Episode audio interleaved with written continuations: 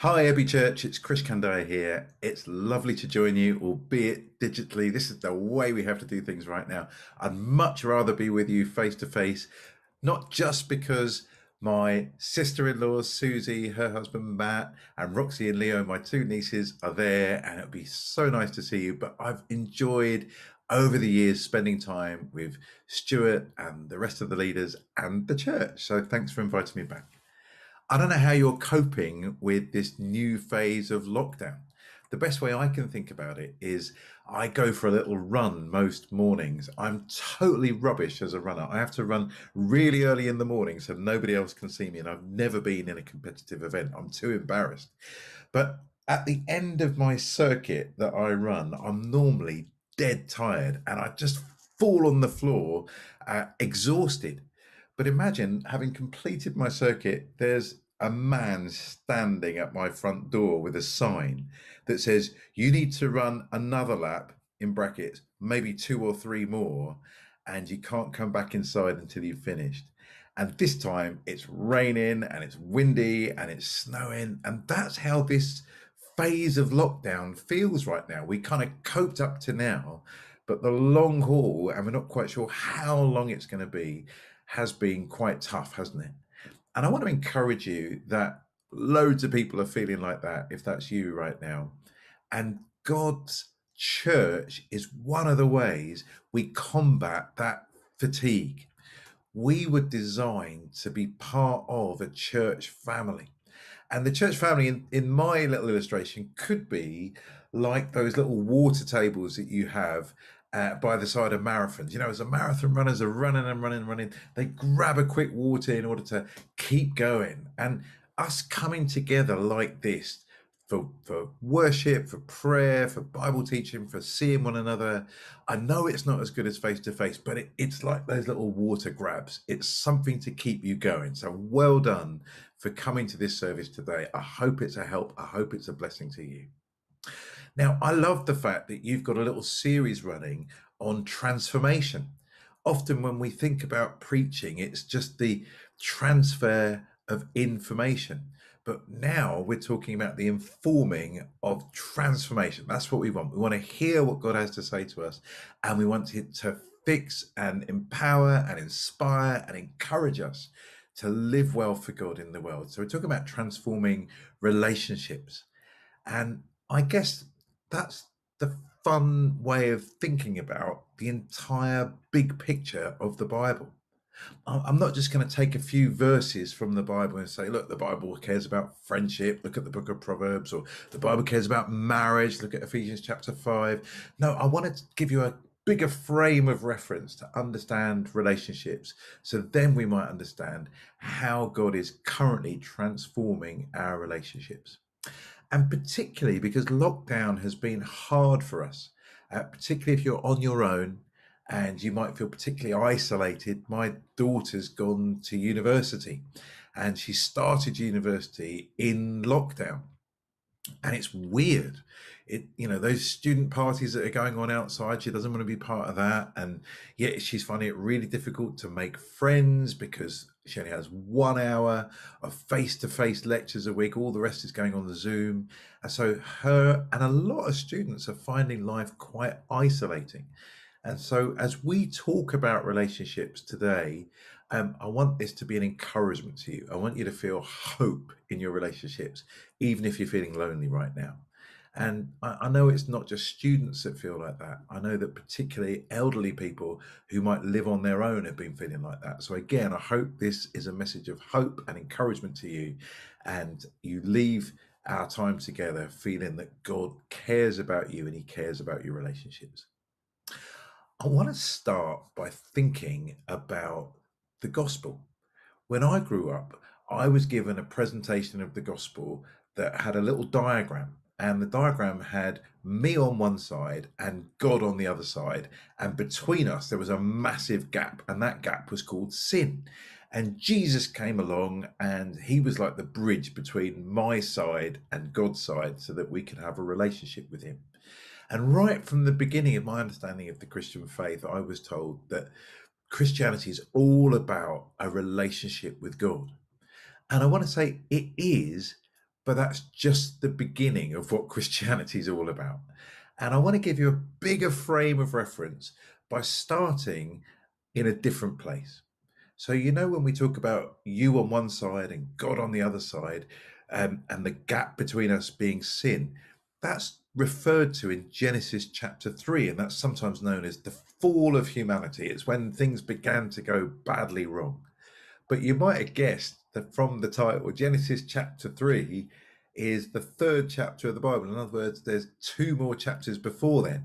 So, what do Genesis 1 and 2 have to say about God's plans for us and particularly our relationships? So, if you were to think about Genesis chapter 1, verse 26, it talks like this it says, um, Let us make man in our image. And then it says, Male and female, he created them. There's a whole bunch of things there that tell us something important about our relationships. Firstly, God is a relational God. So God says, let us. And now, he could be using the royal we, you know, like the Queen does. We must be having tea. We must look after the corgis. Or this could be a way of signaling a truth that becomes clearer, particularly in the New Testament, that God is in relationship. Christians believe that God is Father, Son, and Holy Spirit. You might have seen people on films or in, in other traditions, they, they do this the Father, the Son, and the Holy Spirit. They're crossing themselves to say that my identity as a Christian is tied up with the fact that God is Trinity. And that means Christians think that God is three persons but one being. We don't believe in three different gods. We believe in one God but in three persons. So God is relational in his very being. God is living in perfect relationship with himself. God the Father loves God the Son, and God the Father and the Son love the Holy Spirit, and the Holy Spirit loves the Father. It's it's all interpenetrating relationships. God love, God is love. That's what it means when you pick that up in 1 John. God doesn't need us in order to love because he already has himself. He has Father, Son, and Holy Spirit. And what's amazing is that God deliberates. He says, Let us make man in our image, male and female, he created them. So God is, is designing human life to be in relationship with him. So we were designed for a relationship with God. That's point two. So when it says we're made in the image of God, it's a little bit like the relationship that a photograph. Do you remember those old Polaroid cameras where you took a photo and immediately it spat out a physical photo? Well, that photograph has a relationship with the object of which the photo was taken. You know, that photograph doesn't make sense if the object of which it took was taken doesn't exist. So human life only makes sense if there is a God, because by our very being, we were made in the image of God another way of thinking about this is in the ancient world, if, if a king conquered a new territory, um, to let everybody know who was king, that king might set up a statue of himself in the town square or in the capital city so that all the citizens would know who was king. And God, when he made the universe from nothing, the image that he set up of himself, not in the town square, but on planet Earth, was not made of marble or plaster or concrete. It was made of flesh. It was us. We were supposed to be the way in which the universe remembered who God was. And so our job was to demonstrate the family likeness. We were supposed to show what God was like in all the ways that we dealt with people, in all the ways that we interacted with the universe. That was our job. And so in the beginning, God creates human beings in his image. But it says male and female, he created them. So the weird thing is, some Christians think that it's only a relationship with God that is needed in order to live a full life. But actually, that's not what the Bible says. You see, the first thing that the Bible records as being not good is when God says in Genesis 1, it is not good for man to be alone. Now, you might say, well, man wasn't alone man had a relationship with God. But God says it's not good enough. Man was not just created for a personal relationship with God, man was also created for friendships, for love, for teamwork, for family, for romance. We were created to relate to others. That's why it says it's not good for man to be alone. And when when he uses the word man, he's meaning human beings because there was no gender, right? There was only one being, and then the way the Bible describes it, um, and again, doesn't really matter at this stage whether you think it's a metaphor or uh, exact history. You know, we can agree to disagree on that, but human beings became um, relational when Adam and Eve were made. Well, Eve was made from from Adam, and then uh, in that first relationship is kind of focusing on on romance and and um, procreation and, and children being born, and that makes sense for the narrative. But still, the principle that it's not good for us to be alone, that we were created for other people, um, and to live an authentic human life, we need relationships with other people. They don't have to be romantic. Hear this Jesus was single, and he's the most authentic human being that's ever existed. Um, and, and some people feel that, you know, unless they're married, they're somehow lesser. Well, that can't be true because Jesus is the finest, most perfect human being that ever lived and ever will live. And yet he was fully human in all of its richness without marriage. So please don't let anyone tell you that you're somehow inferior or don't feel like that if you're not married. Um, so, but we were related, created for relationship, and Jesus had all sorts of amazing friendships and partnerships and and you know family relationships that were, that, that enriched his life. So we were created for a relationship with God, and we were created for a relationship with other people. And that relationship is built into the two greatest commands the Bible tells us love the Lord your God with all your heart, mind, and strength, and love your neighbor as yourself. So that, that command underlines another relationship, doesn't it? We were created for a relationship with God, love the Lord your God. We were created for a relationship with your neighbor, and a neighbor could be your physical neighbor, the person that lives next door, it could be your moral neighbor, the person that you have responsibility for. But it also says, love your neighbor as you love yourself. So you were created for a relationship with yourself. And if you go back to the Genesis account, those first human beings, they were kind of comfortable in their own skin. They uh, didn't look in the mirror and say they were too fat or too thin or black or white or old or young. They, they were just comfortable with who they were. That was God's intention for human flourishing. But there's one last relationship I want to include as it, as that Genesis one and two uh, works its way out. We were created for a relationship with God, created for a relationship with others, created for a relationship with ourselves, but also we were supposed to have a relationship with our world, with our place, with our universe. And we were given meaningful work to do. Uh, you know, it talks about uh, Adam and Eve naming the animals. There was a kind of relationship with nature there that we were to rule over the creation. And some people go, oh no, rule, that sounds horrible. It sounds like it's going to be exploitative. It sounds like we're going to rape the earth.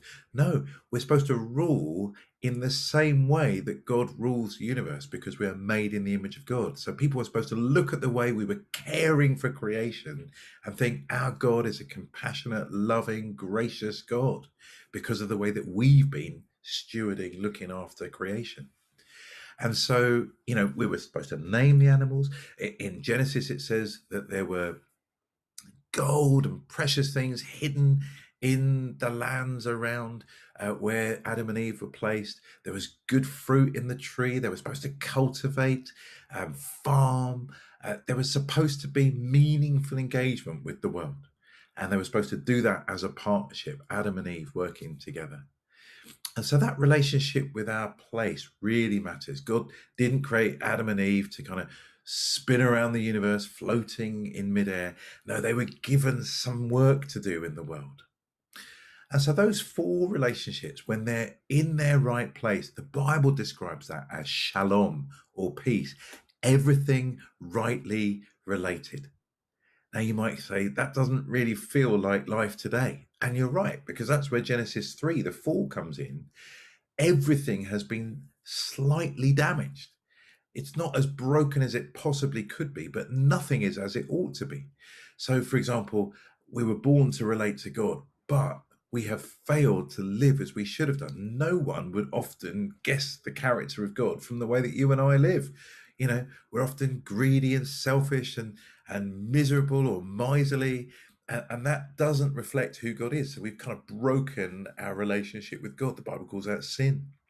Uh, we live in a world now, don't we, which is full of broken relationships, and I don't just mean, you know, um, divorce and broken friendships.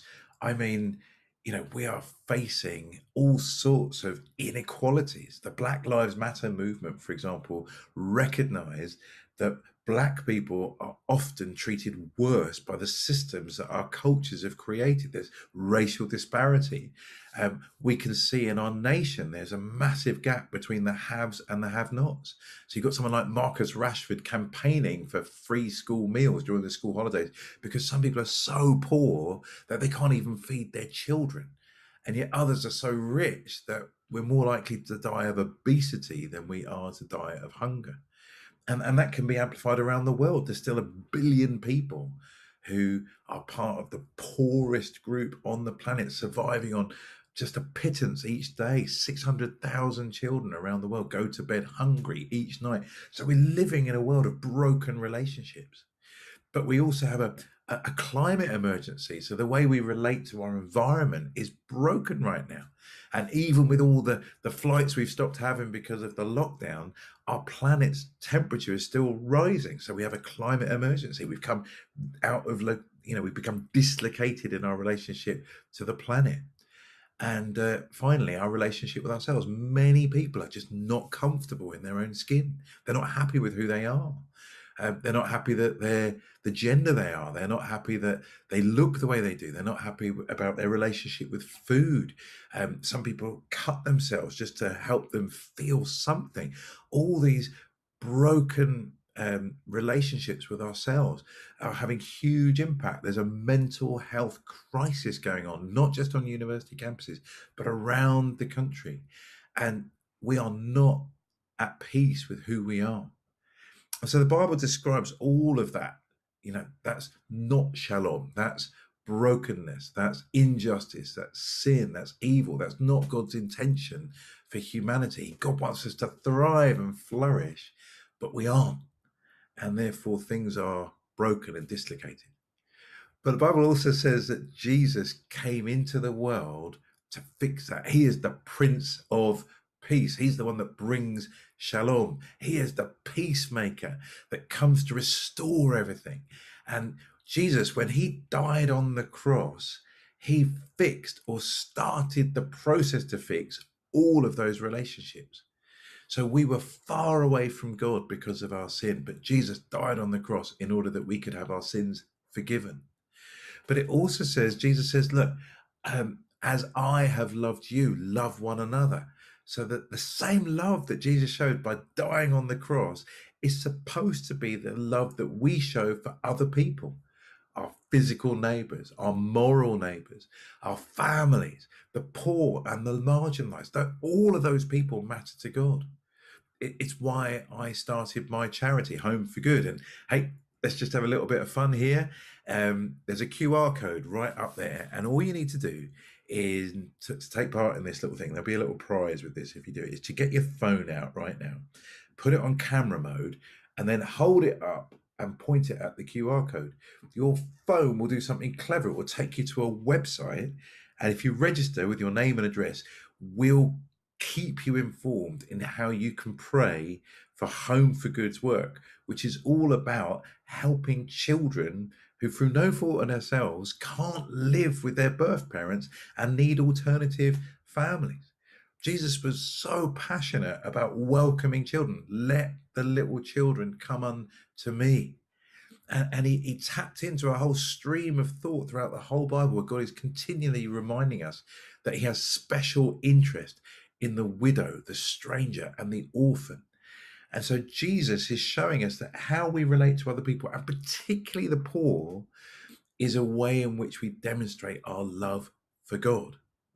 And so, look, if you do that QR code thing, um, we'll send you an email if you're the winner, and you will win. We'll pick someone at random, or they may be predestined. The copy of this, The Greatest Secret, uh, which is my book all about why being adopted into God's family is the best thing that could ever happen to you, and how it transforms everything, not just your relationship with God. So Jesus comes and he fixes our relationship with God the Father. He dies on the cross so we can be forgiven. Jesus dies on the cross and he shows us the kind of love that we're supposed to show to everybody we have opportunity to. And Jesus dies on the cross and he he begins something of making the universe new. You know, we saw it in Jesus' ministry. You know, he feeds the hungry, he stills the storm. He's about putting the creation in its right relationship with himself and with human beings. And so, as we care for the environment, we are showing our love for God. Look, today I'm, I'm alone in my house and I've just had um, just had lunch, and how I leave the kitchen um, is a demonstration of my love for my family. If I leave it a complete mess when they get home from school or my wife comes home from uh, looking after our kids, um, she's she's looking after them by taking them out to the beach today. Um, you know how I leave the kitchen is a mark of my love for my family, isn't it? Because it's the environment that we share. And in the same way, how we care for the environment is a mark of how we love God, who created this world and gave us opportunity to look after it. And Jesus came to fix our relationship with ourselves. I might not like how I look when I look at myself in the mirror. I can see more grey hairs coming. Uh, I can, you know, my, what is my skin doing? I'm brown, and everyone else, you know, all the famous people are white. You know, I, I might not like how I look, but the Bible says God loves me so much that Jesus died on the cross for me. So I can't be complete junk. I can't be rubbish. I can't be nothing. I must be valuable, at least to God. And therefore, I need to start valuing myself. I need to start looking after the body that God has given me. I need to start making sure that I'm feeding myself, I'm educating myself, I'm, I'm, I'm caring for this body because it matters to God so much that Jesus died on the cross. Do you see how Jesus transforms all of our relationships, our relationship with Him, uh, our relationship with others, our relationship with our environment, and our relationship with ourselves? And when you read the end of the Bible, you know, Revelation chapter 21, there's this amazing picture. Please, if you get any time today, read it. It talks about John the prophet looking and seeing the heavenly Jerusalem coming down out of heaven to earth. And now the dwelling of God is with men, us humans. You know, God is going to come here. He, he's going to be with us. We're going to see him face to face, just like Adam and Eve did. And, you know, that's going to be a transformed relationship, us and God. But did you notice it was a city coming down out of heaven to earth? It's the heavenly Jerusalem. We're not living on our own. We're not just focusing on me and God. We're, we're, we're together. You know, he's going to transform our relationships with others. Did you notice it was the city was coming down from heaven to earth, making all things new? This place matters. Our relationship to the environment matters because God is restoring everything to as good as new uh, condition. And in Revelation 21, it says, God will wipe away every tear. There'll be no more sickness, no more death. And you think that's amazing. God's going to restore how we relate to our bodies, who we are, feeling comfortable in our own skin. God's going to fix that too. It's an amazing, amazing future hope that we have. And I want you to hold on to that incredible hope, no matter how hard lockdown is, no matter how hard your relationships are. Relationships can give us the most joy in life, but they can also cause us the most pain. And I want you to know that the Bible tells you how the story is going to end. Everything gets fixed. Shalom comes again. Everything gets restored. Broken relationships can be repaired and restored by the grace of God. It's possible. So hang on in there. These next laps that we're running, for this lockdown marathon, we will be okay because the God who designed the universe has promised how it's going to end, and therefore we can hang on. I think our job now, in this moment, in this difficult moment for the world, is to give people hope in all four of those relationships.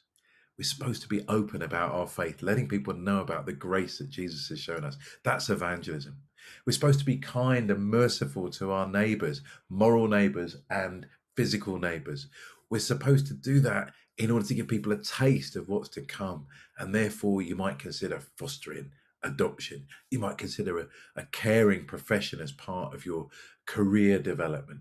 You might consider volunteering in the food bank or the CAP project or the Bristol Noise or whatever it is you could do to show people the grace and mercy of God. It, we're going to give people hope by the way that we care for the environment. This is a climate emergency, but we believe it's not complete disaster because God is in control. We need to play our part in caring and changing the systems, but we do it with hope in our hearts, not despair. And finally, we need to help people see themselves as God sees them. And that could be as simple as encouraging words, speaking truth and love and compassion into people's lives that they might have a taste of the grace of God right now. Friends, I'm longing for the days that we'll be face to face again.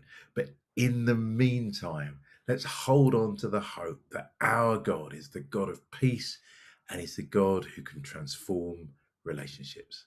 Thanks so much for listening. See you again soon.